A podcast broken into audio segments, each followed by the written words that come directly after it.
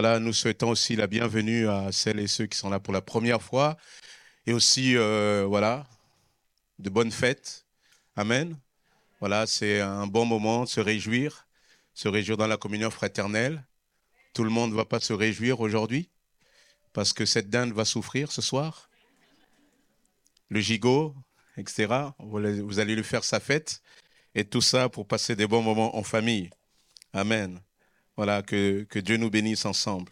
Je vous invite à prier. Seigneur, nous te bénissons, Père éternel, pour ta parole. Seigneur, merci pour ta grâce, pour ta présence, ton onction qui est là. Et je te prie, Seigneur, que cette présence se manifeste d'autant plus dans ta parole, parce que, Seigneur, ta parole est une lampe à nos pieds, une lumière sur notre sentier. Seigneur, que ton Esprit Saint parle à nos cœurs et que chacun se sente interpellé par toi. Parce que, Seigneur, euh, ta parole a ce mandat de ne jamais retourner à toi sans avoir accompli ta volonté. Alors que ton bon Esprit Saint se saisisse de cette parole dans les cœurs.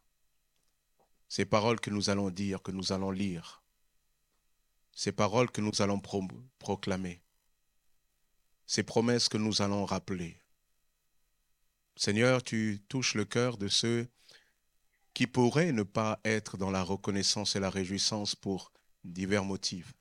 Seigneur, que ta grâce les accompagne. Seigneur, tu te saisis de moi, tu te saisis de nous, afin qu'ensemble nous puissions vivre, Seigneur, quelque chose de l'Esprit au travers de ta parole. Que ton nom soit béni, Père, dans le nom puissant de Jésus. Et nous disons Amen. Amen. Que Dieu soit béni.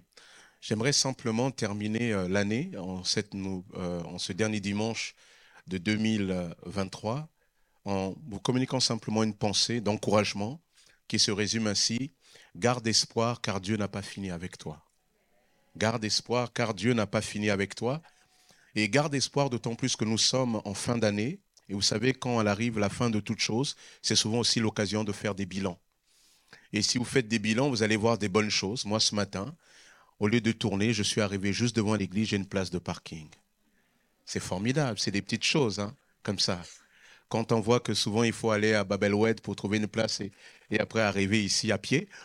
Mais euh, j'ai trouvé une place de parking. Et pour certains, ces petites choses-là du quotidien, là, ça reflète toute une année. Une année peut-être de grâce. Parce que cette année, tu t'es marié, et tu t'es fait baptiser. Cette année, tu as, tu as eu euh, des promotions au niveau professionnel il y a une grâce particulière euh, sur toi dans, la relation. Tu as, rencontré la personne que le Seigneur a prévue pour toi, etc. Et tu as de quoi être reconnaissant à Dieu. Mais pour d'autres aussi, la place de parking, c'est ce qu'on n'a pas. Chaque fois, on vient, en tourne en rond. C'est comme mon année. Et pendant cette année, vous allez peut-être vous rappeler, vous, vous rappelez peut-être qu'il y a des gens qui ne sont plus là. Une sœur me disait au premier culte, à la fin, elle m'a dit, mais cette parole m'a aidé parce que chaque année, à la même date, je me souviens que ma mère est décédée ce même jour. Et pour certains, c'est des mauvaises nouvelles. Ça peut être aussi le reflet d'une année plus difficile, professionnellement, sentimentalement, relationnellement, scolairement.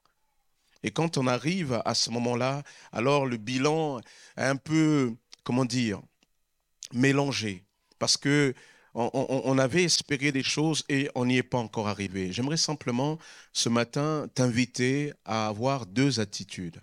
Deux attitudes pour passer cette nouvelle année. La première des attitudes, c'est demeure reconnaissant à Dieu. Demeure reconnaissant à Dieu. Lorsqu'arrive l'adversité, souvent on manque d'être reconnaissant à Dieu. La Bible dit que peut-être tu n'as pas ce que toi tu as demandé à Dieu, mais Dieu t'a donné la vie. Dieu t'a donné le mouvement, comme dit Paul. Dieu t'a donné l'être. Dieu t'a donné ces choses-là. Être reconnaissant à Dieu. Et la reconnaissance à Dieu est quelque chose d'important, nous allons le voir. Mais déjà être reconnaissant pour ce que tu as.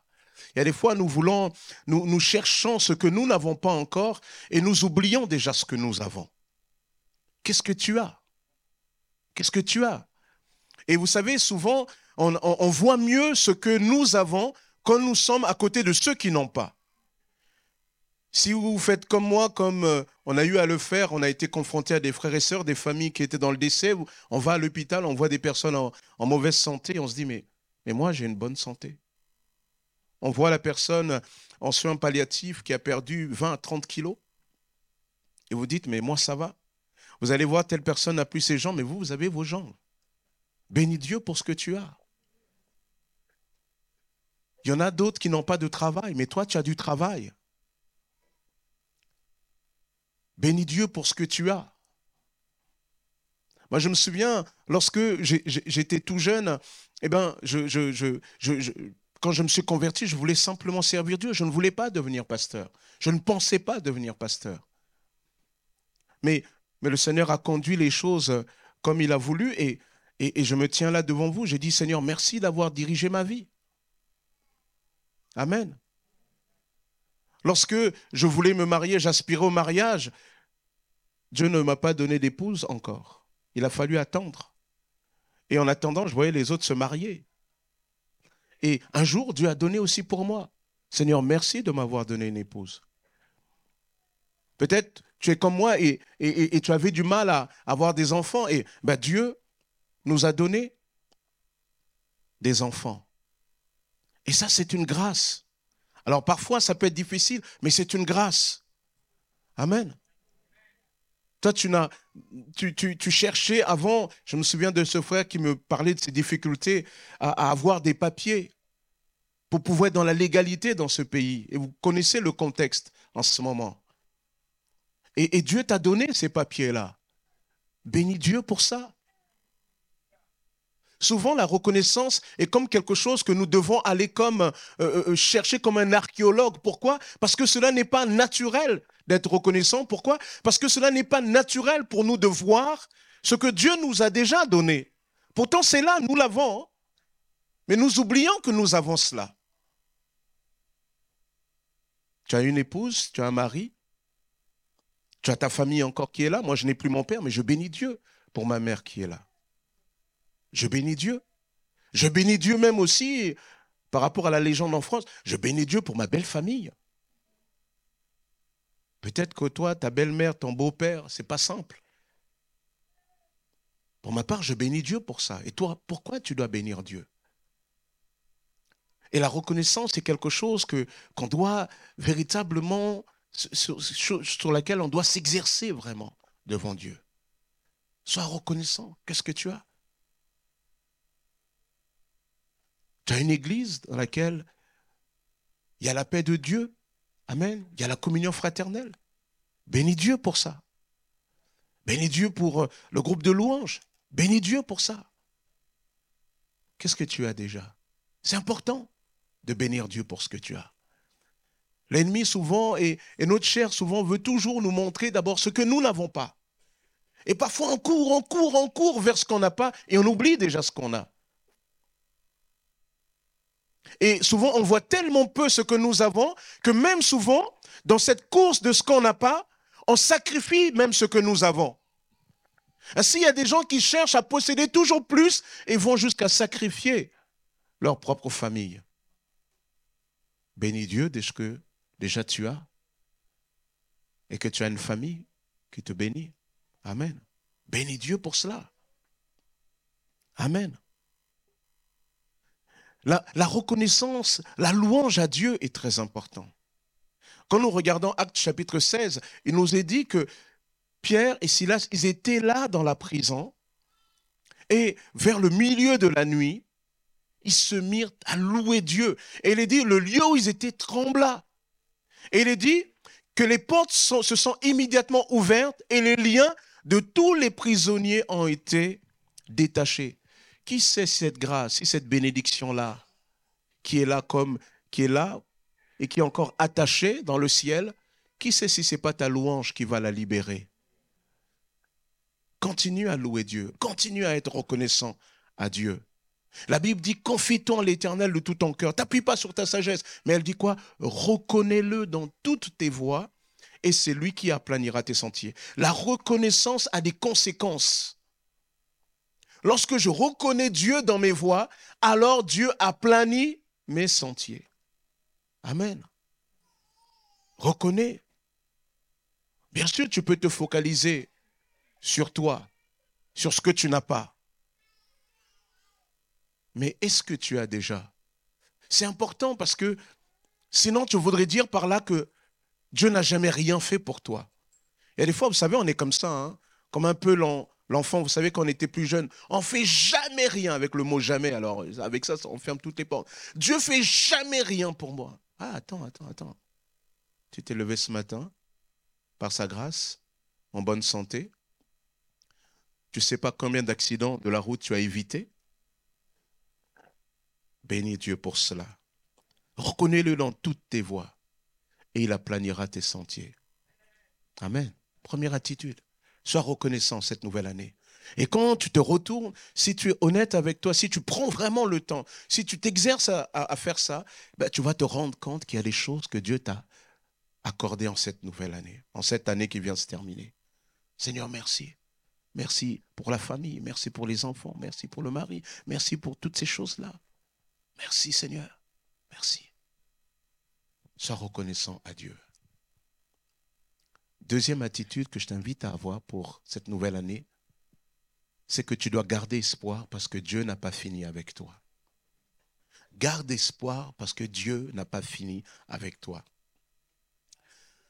Mardi dernier, on a eu un, invité de dernière minute, un pasteur qui m'avait été recommandé par euh, un collègue, et il est venu et je l'avais rien dit, il connaissait pas l'Église, c'est la première fois.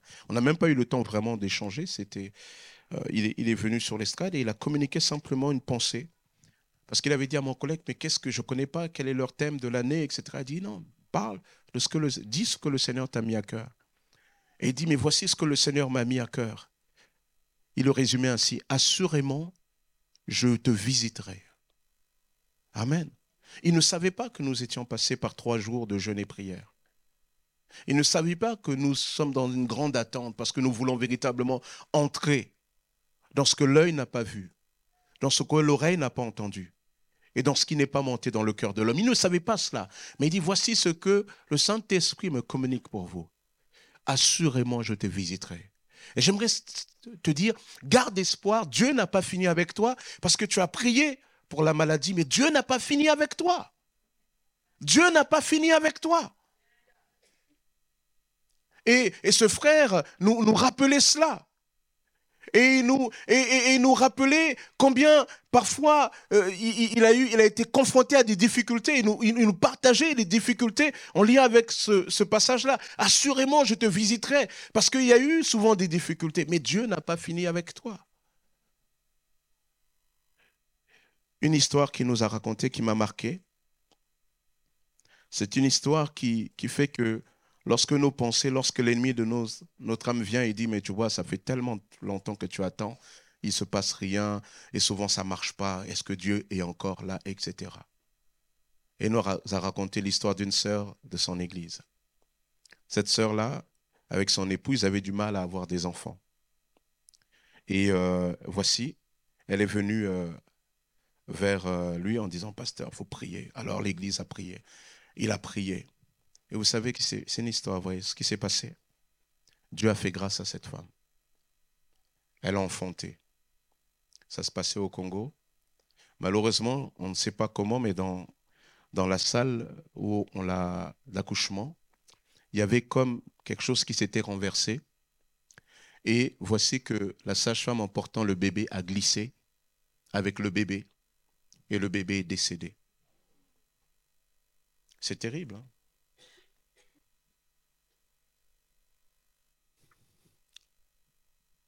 Les temps ont passé, les mois ont passé, l'année est passée. Et voici que elle est revenue à nouveau encore vers l'Église, vers l'homme de Dieu pour qu'on prie. Ils ont commencé à prier, prier, prier. Par la grâce de Dieu, elle est à nouveau tombée enceinte. Et il disait, voici que l'enfant, quand il naît, il est né prématurément. Et l'ont mis en couveuse. Et vous savez, les couveuses, il y a les systèmes pour, euh, pour réchauffer, tout ça. Et il y a eu, je pense, un problème électrique, etc. Il y a eu le froid, l'enfant est décédé. C'est la totale. Hein.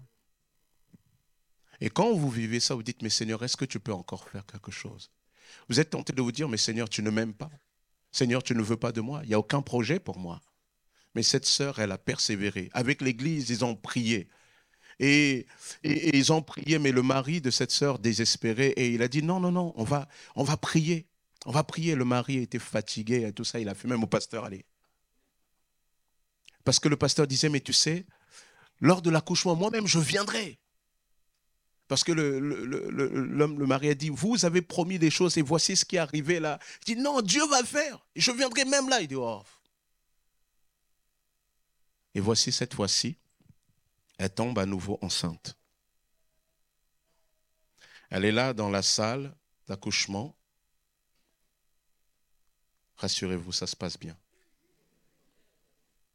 Elle accouche d'un bébé.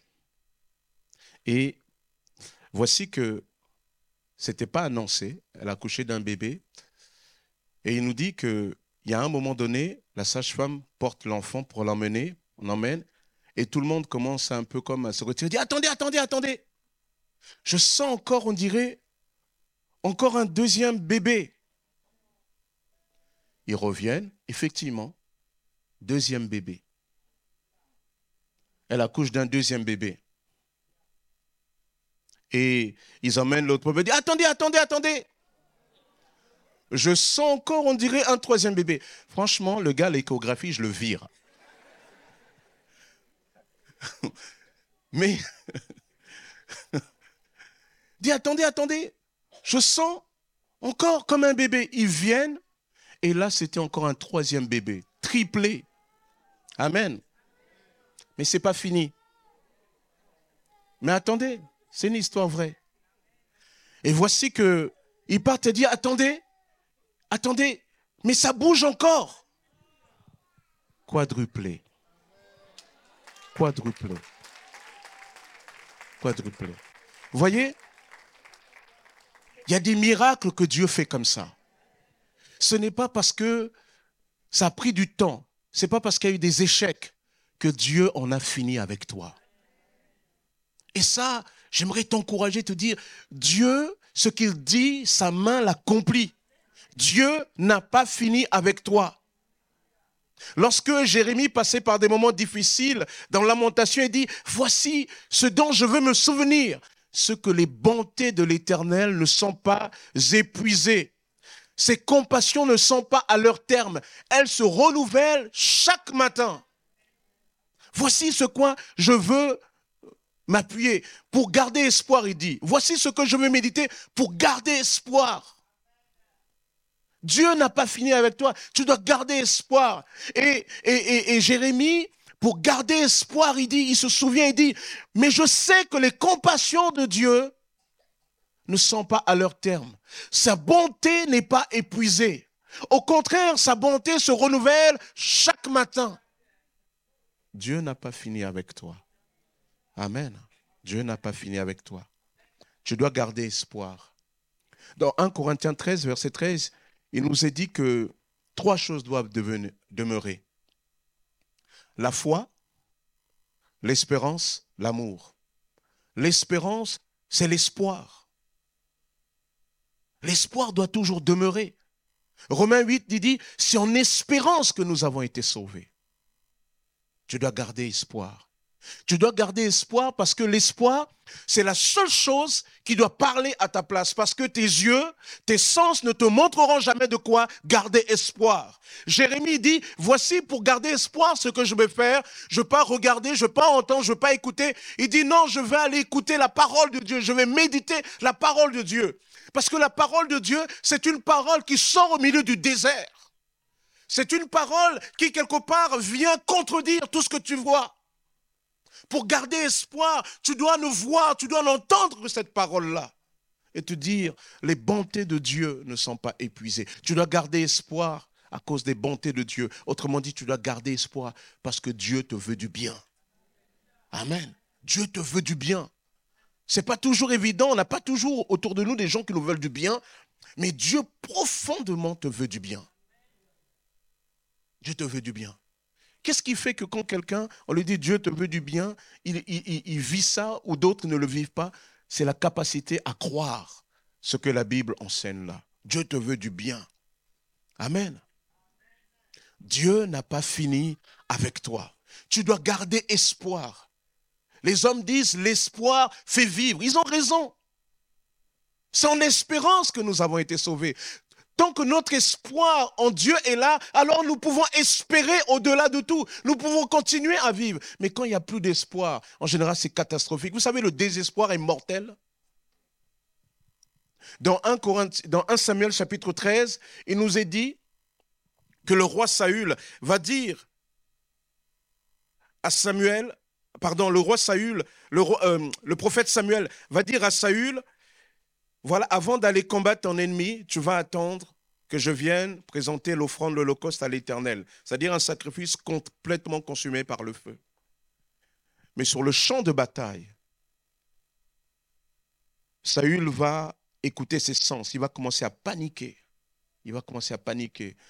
Ses soldats vont commencer à l'abandonner. Alors, il va dire, amenez-moi l'holocauste. Et il nous est dit, lorsqu'il termina, lorsqu'il offrit l'Holocauste. Il finit d'offrir l'Holocauste lorsque Samuel arriva. Il a terminé, au moment où il a terminé, quelques secondes après, Samuel arriva.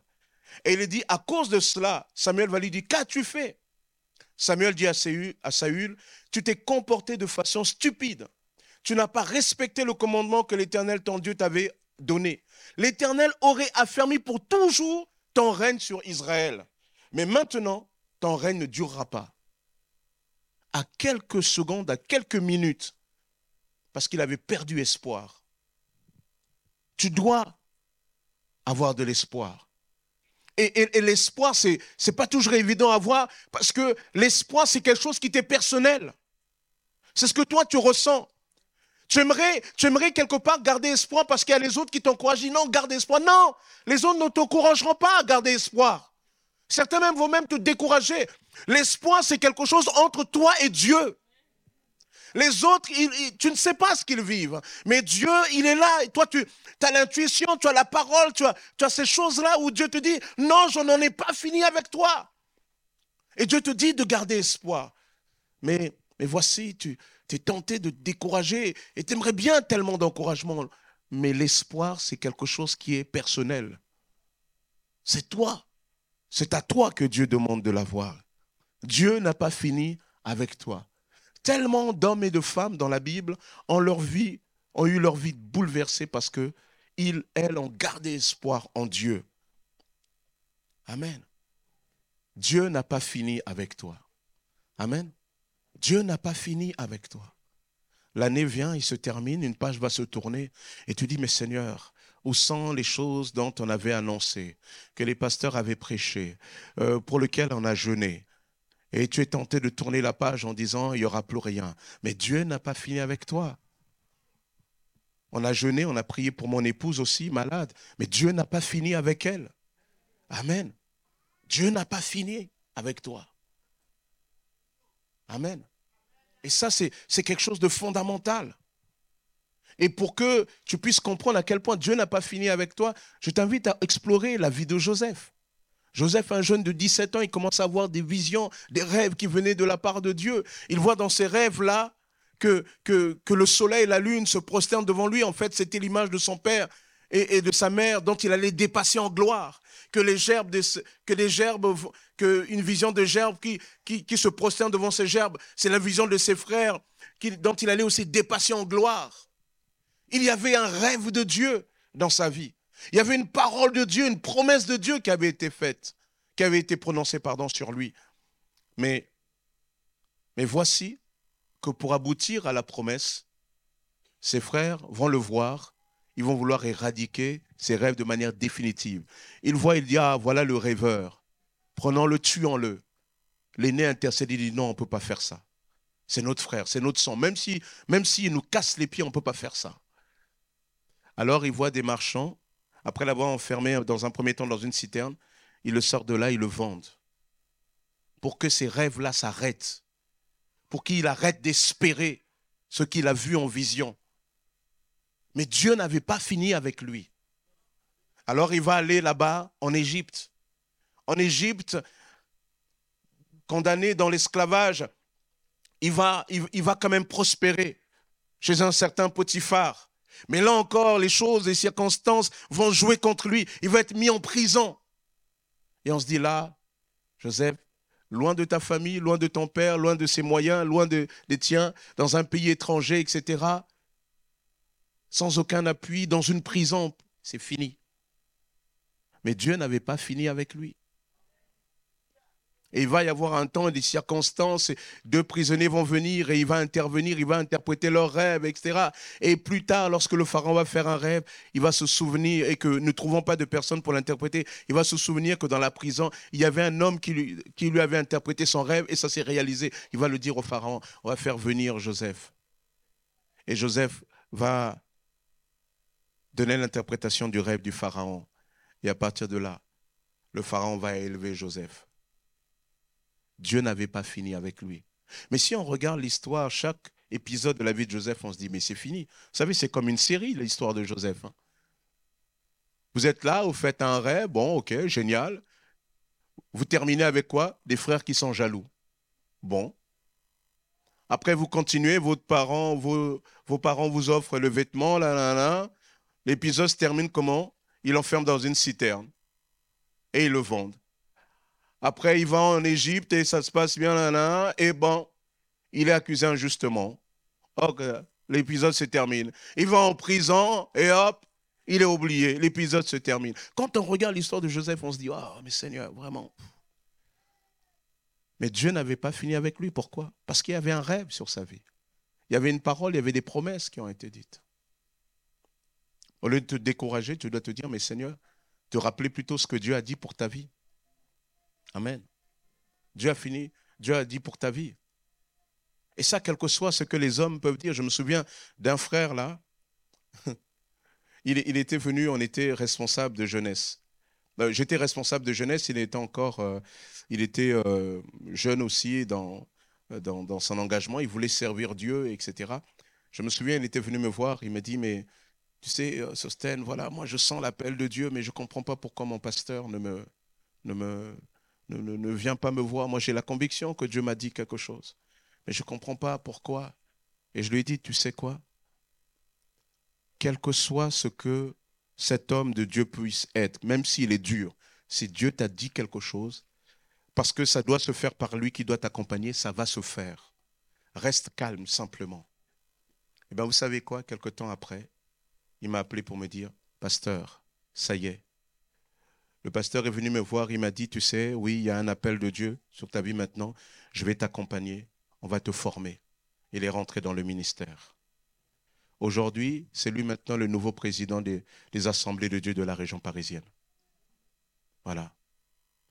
Mais au début, il se disait, mais Seigneur, tu m'as appelé et il y a, tel obstacle. Il n'y a pas d'obstacle quand Dieu veut faire quelque chose. Dieu n'a pas fini avec toi. Tu crois que la maladie va arrêter Dieu? Il a ressuscité Lazare. Il est la résurrection. Son fils est la résurrection et la vie. Celui qui croit en lui vivra combien même il serait mort. Il est celui qui a triomphé de la mort. Mais qu'est-ce que c'est que ta petite maladie de rien du tout? Garde espoir. Dieu n'en a pas fini avec toi. Tu as prié pendant longtemps, tu veux te marier, tu veux faire telle chose et, et tu sens rien, garde espoir. Dieu n'a pas fini avec toi. Dieu n'a pas fini avec toi.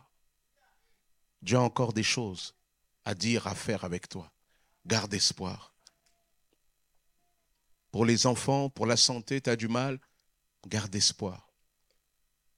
Dieu n'a pas fini avec toi. Les réunions se termineront après les temps de louange, après des temps forts. Ça se terminera.